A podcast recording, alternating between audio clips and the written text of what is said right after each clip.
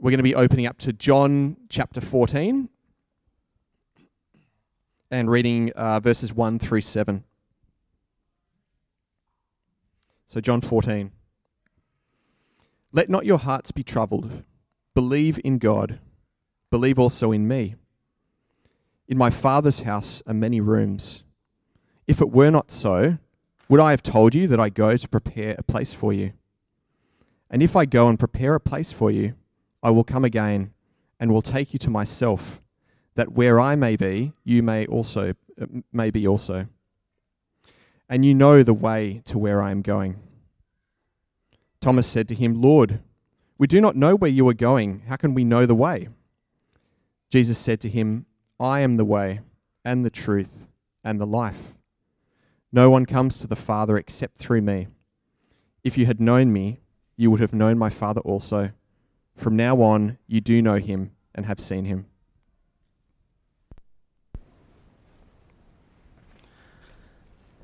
Hey everyone, it's so great to be with you guys. Um, welcome back, Happy New Year. My name is Jacob, if we haven't met before, and great to see a bunch of faces here um, who haven't seen before, haven't seen for a while.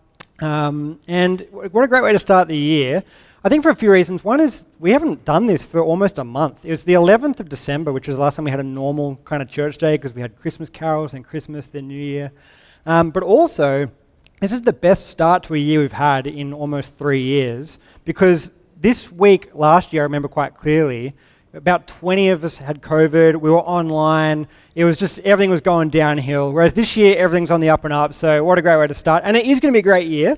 Um, and just echoing Rob's announcement about the 10th anniversary, which is also a, a, reunion as well for people coming back on board. We've already chatted to a bunch of folk who have moved out of Sydney who are going to be coming back for that night. Um, it's just going to be great, great fun.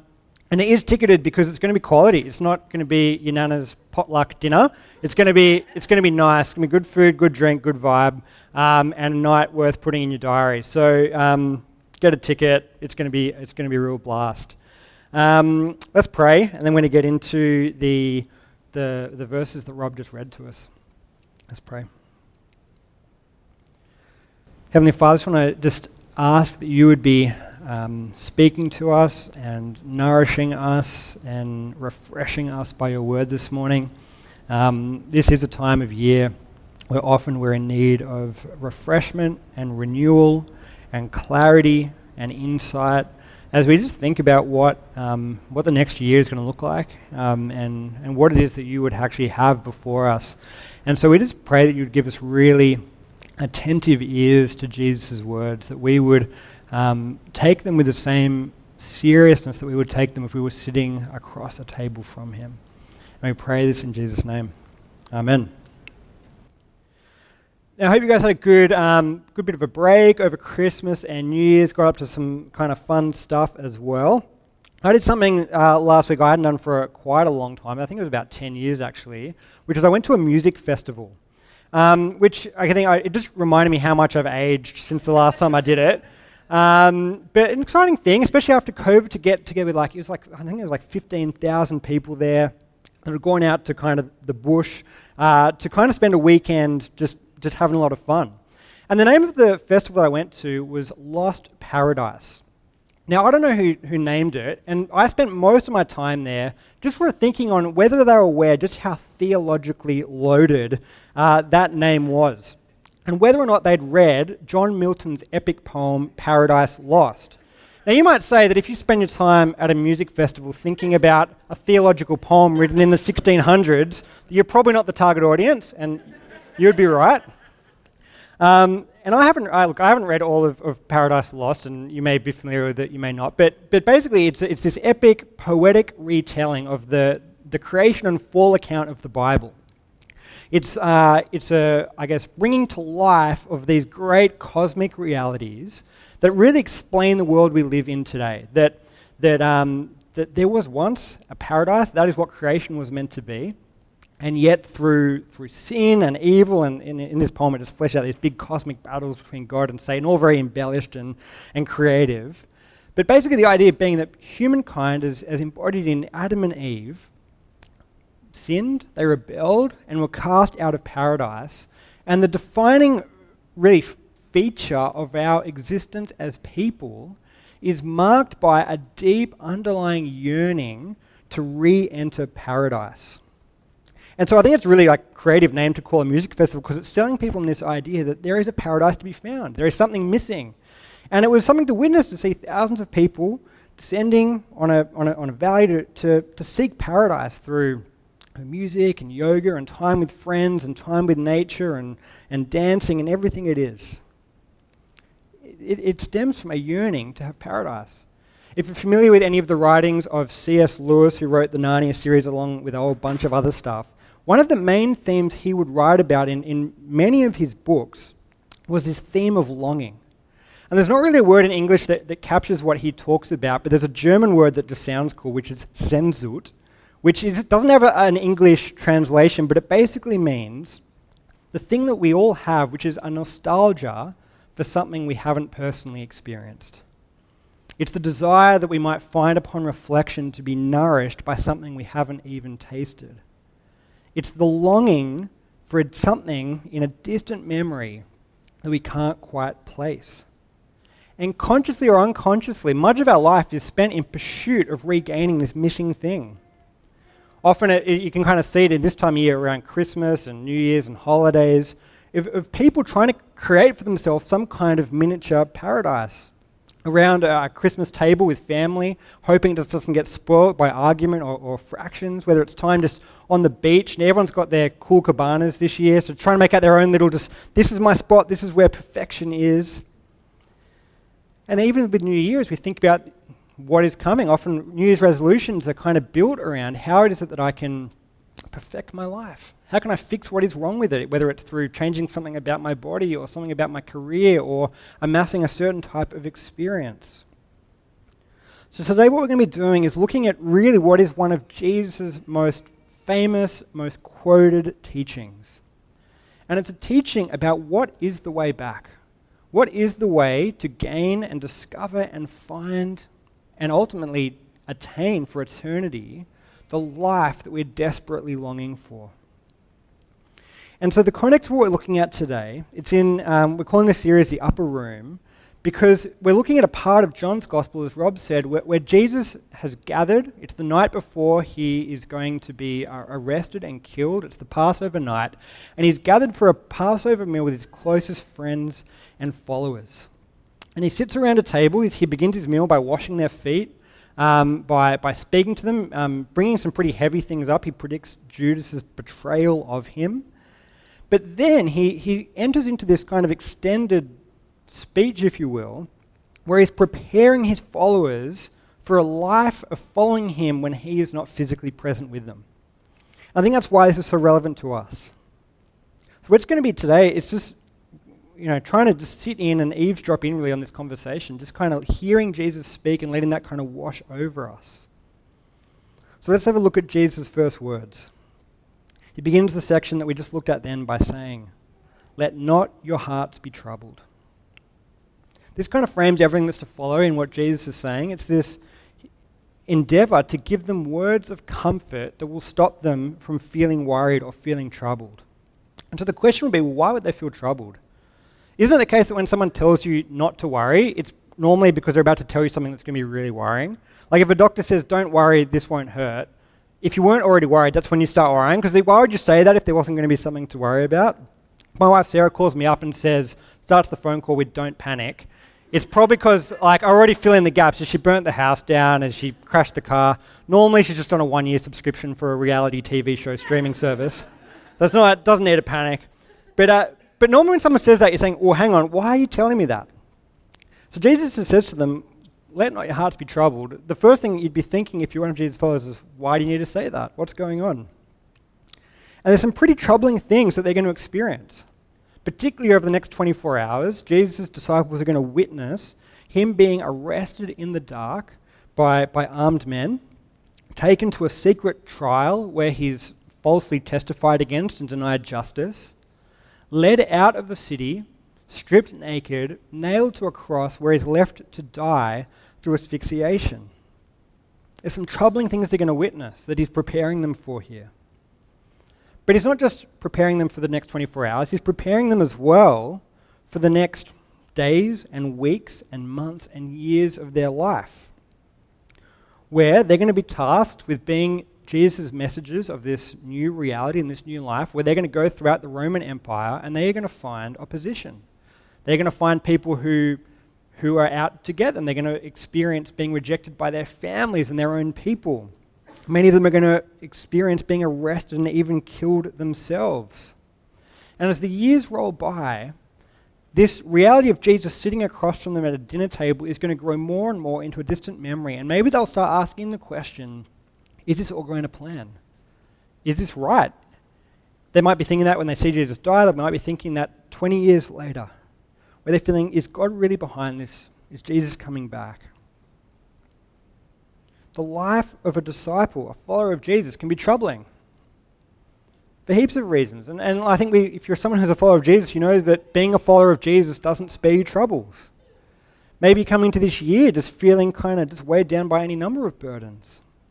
Maybe you feel like life just hasn't been tracking the way that you were hoping it would in some way, shape, or form. Maybe you're going through something more acute, something that's just really just deeply unpleasant or unrelenting. Maybe just feeling a general despondency or a, or a sense that God is not with you. But Jesus says, don't let your heart be troubled. He goes on to say, instead of that, believe in God, believe also in me. Jesus is saying that the, the way to, to spare yourself from trouble is to, to believe, to believe something, to draw to mind and, and hold before you certain things, certain promises. And in particular, it's the promises that he gives them in these next couple of verses. In verse 2, he says, In my Father's house there are many rooms. If it were not so, would I have told you that I go to prepare a place for you? And if I go and prepare a place for you, I will come back again and take you to myself, that where I am, you may be also. And you know the way to the place where I am going. Here's the promise that Jesus lays out for his disciples, and he uses the metaphor of a house. He's saying, Look, there, there, is, a, there is a home. There is a place, it's a great place to live. It's where, where God your Father is, and there is space there, and I'm going ahead of you to get it ready for you so that even though you don't have it yet, you've got something great to look forward to.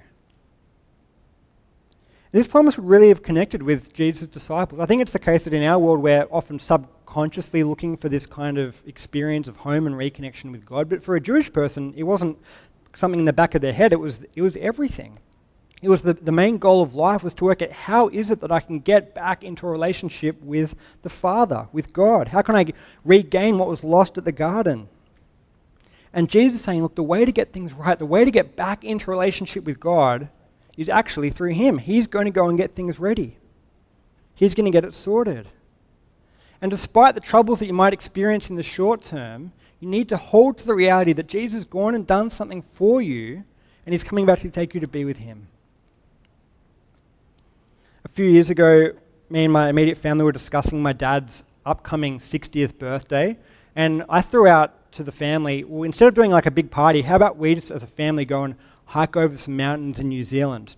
Because that's something I wanted to do. I needed an excuse to do that. I think it's because I wanted to like come the closest I could to living out Lord of the Rings. But anyway, surprisingly, I said yes to this. And so I said, all right, let's do this. We, we planned out a trip we found like a hike that was going to kind of hopefully work with, for everyone in my family and their different levels of ability. And, uh, and we got going, and, um, and it was still actually a really, really tough walk. Um, it, was, it was cold, it was wet for some of it, it was like quite mountainous terrain.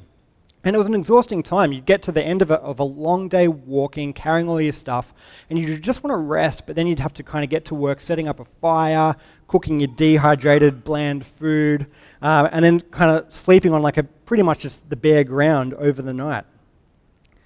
But on the first day of this walk, we realized this isn't the way that every single person did it. As we were trudging up a mountain, this other group overtook us carrying normal sized backpacks, sprightly kind of laughing and chatting their way up the mountain. And I said, uh, What's going on here? Like, where's all your stuff?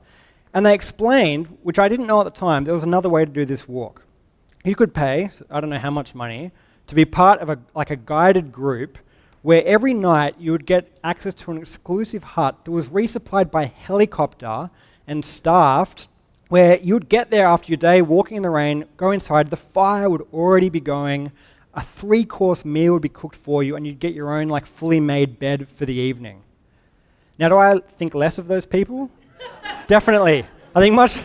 But was I also jealous and did I think that would be quite nice? I definitely would. Because how, how much of a difference would it make as you're kind of battling through the elements to know that not too, not too far away, it's something is waiting for you, something good, something, something warm and, and, and homely to, to, so that you'd be able to rest.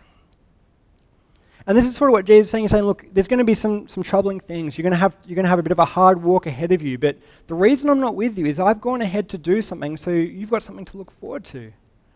That at the end of this, there is something to be waiting for. Life as it should be. That He's gone and done what, is, what, it, what was needed for us to experience life with God. And so, so much of, of I guess, belief and faith is, is trying to draw to mind that, that reality that, that Jesus done this. That Jesus is taking us to be with God. We've got something to look forward to. That's the reality that we need to speak into our troubled hearts. And Jesus ends that section by saying, Look, so this is what's going to happen. I'm going ahead of you, and you know the way to the place where I'm going. And that results in a question from Thomas if you look forward into verse 5 where it says, Thomas said to him, Lord, we do not know where you're going. How can we know the way?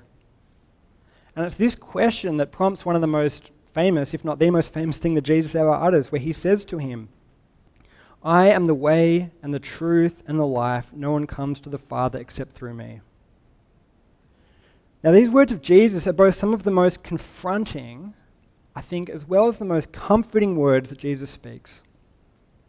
And I think it's obvious how they are confronting, because this, this is a statement of exclusivity, isn't it?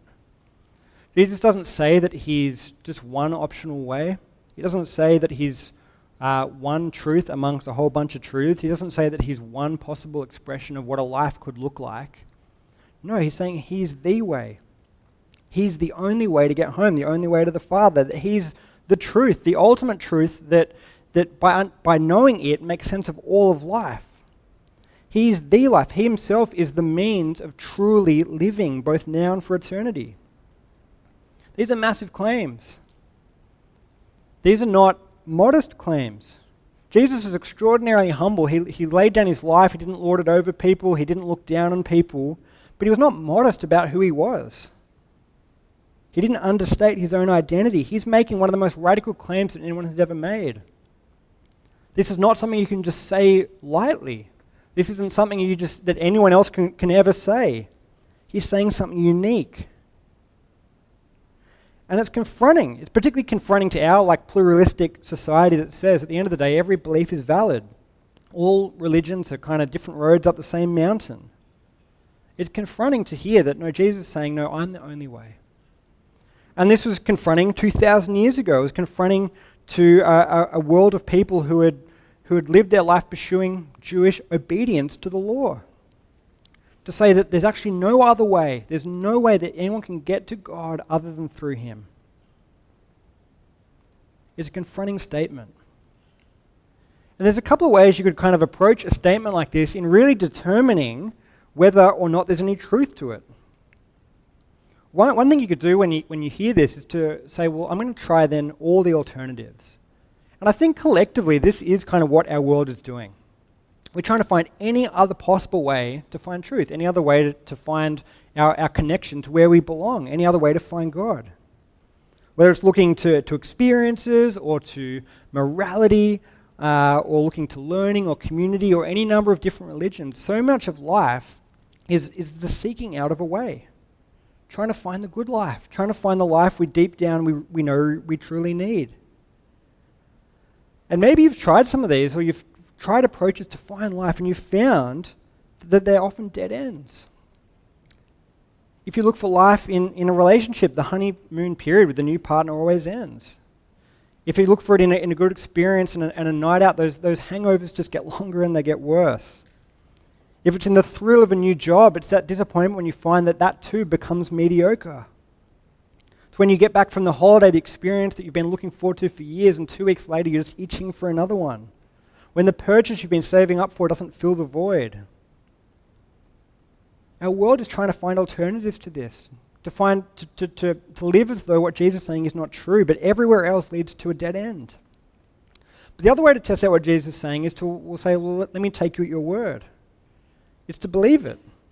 To say, okay, Jesus, let me see, let me see, and to follow him, to hitch your life to him and see if he's good on his word. To consider, it, could it actually be the case that Jesus is the way to life? And as we get into a new year, I think this is just one of the things we can do as we reflect on Jesus' words here is to say, well, what actually am I putting my stake in? What is, what is my hope in? What am I staking my life on? Where am I going to with the belief this is going to lead me to the thing I most desperately need? This is going to lead me to life. This is going to lead me to God. Is it Jesus or is it something else? And if it's something else, what Jesus is saying to you should be confronting and potentially even offensive because Jesus is saying, Nowhere else will, will suffice. He is the only way. That's the confronting element to what Jesus says. There's a comfort to it as well. There's a comfort in what Jesus is saying because if what Jesus says is true, it means that there actually is a way, that there is a truth and there is a life. And I reckon it's the case that over the last few hundred years of just increasing, the increasing secular secularism of our society has led, I think, many people to the terrifying conclusion that there is no ultimate truth, that there is no greater organizing power over this universe, that there is no meaning other than the meaning that we subjectively ascribe to things. There is no way through to something more, there is no eternal life. And so the best we can have is what we have now. There is no ultimate life, no Eden, no paradise, no home waiting for us on the other side. And that conclusion is, it is if you think about it, a pretty poor one. It's a pretty dis- one that would lead you to, to despair.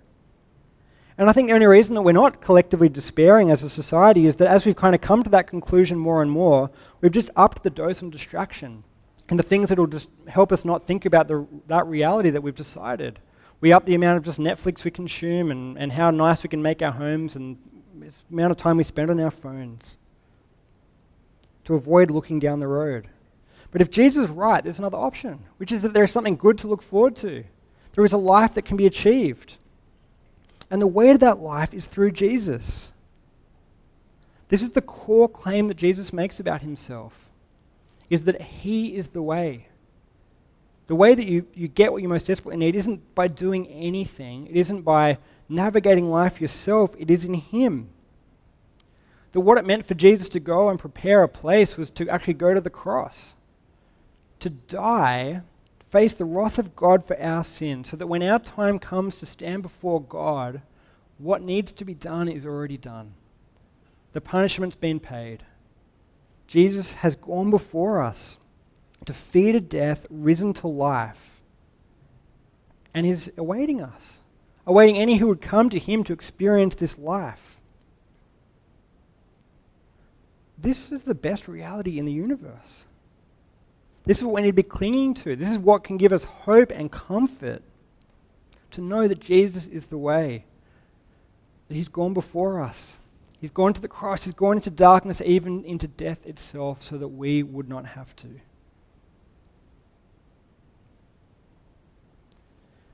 So as we step out as a church into another year, and it's a year that obviously no one really knows what it's going to entail. We never do. Like that's the lesson of the last few years. When wars, pandemics, they come out of nowhere. What do you do? How do you navigate life? How do you how do you function in the, in, in the face of uncertainty? Well, Jesus would say you cling to him because he is the way, he is the truth, and he is the life. This is how you navigate life in a sense, it's, it's the difference between how I find my way around and how my two year old son does. When we're in like a new shopping center or something, and I don't know my way around, it's like I've got to be switched on. I've got to like look at the little signs around the place, use those you know, display panels to navigate. But my son, it's just life is easy for him. All he has to do is hold my hand. If he just does that, he's going to get where he needs to go. And so there's, some, there's something in that in, in Jesus' instruction here. He's saying to us look, if you're feeling exhausted going into this year, if you're feeling overwhelmed, if you're feeling uncertain, if you're even feeling a sense of maybe guilt or, or, or frustration with how the past has been, Jesus is extending his arm and just saying, Look, hold my hand. Come with me. I've got this. I've done this. You are safe with me. I will lead you to life. And so, my encouragement to you this year is, is a really simple one on the back of this, which is just to stay close to Jesus, just to cling to Him and this reality. And I think often as we go into New Year, it is that just opportunity to take stock, to take stock of what are we thinking about, what are we prioritizing, what are we holding on to, what are we thinking is going to give our life meaning and significance and joy, what do we feel like is what has to happen this year for us to be happy, and just to question that. And to wonder, is it, the ca- is it that we cling to Jesus or are we clinging to someone else or something else? And you might be here and you might be unconvinced even that Jesus is the way to life. And, and I want to encourage you that we're in a new year. Maybe you're even here because New Year's resolution was to just come to a church and start exploring. I just want to encourage you in that journey to explore. The claims that Jesus makes are massive, and if they are true, they are life changing. And we'd love you just to keep exploring that with us. Over the next few weeks, we'll be looking into more of Jesus' teaching. We'd love you to join us and just to sit under that. Um, a bit later into the term, we're going to be running an, an Alpha course, which is a chance to really sit around with a meal and ask more questions and explore together. But just to keep going that journey of, of sussing out Jesus, seeing what he's on about, seeing what he offers. And if you are someone who, who has already kind of made this decision or, or come to this realization that Jesus is the way, the truth, of the life, then if there's like any kind of, I don't know, resolution or thing to think about or get back on track with this, this year, it would just be are you spending time with this God? Are you sitting with Jesus? Are you listening to Him? Are you holding on to that reality? And I think often over the kind of Christmas New Year time, that can be a time when, like, you know, spending time with God and His Word can just fall fall off, and, and you with all the distraction and routine gone. I want to encourage you just to be sitting with Jesus even this week. This is just a great chance to get back into into His Word, and often a big part of that is just knowing what to read. And I reckon just if you if you're just not currently reading reading the Bible at the moment, not spending much time with Jesus, this part of the Bible is a great place to start. If you open up your Bible to John 13, you're just going to be witnessing a conversation with Jesus, where just everything that he says can just be meditated on for, for ages because it is just so rich with meaning and life and love. So I'd encourage you to do that this week. And my prayer would be that as a church, that with every with who knows what this year is going to bring, that we would be able to say at the end of this year, this is the year that we've stayed close to Jesus. That we've experienced the truth of his promise that he is the way, the truth, and the life. Let's pray. Heavenly Father, Lord, we just ask that you would just give us a real deep sense of the truth of this, a conviction that you are who you say you are, that you are the way to life. Lord, we just know that so often we, we look in other places, go to other things, become distracted, grow weary, grow forgetful. And we just ask that this morning, if any of us have just been have been wandering, have just been sleepwalking through life, that you would help us just know that you are so, so good. That you are with us, that you are leading us through, that in you we can have the certainty that we will find life and life to the full. And for anyone here who's exploring as well, we just ask that maybe 2023 would be the year that they get to see you clearly for the first time. I pray all this in Jesus' name. Amen.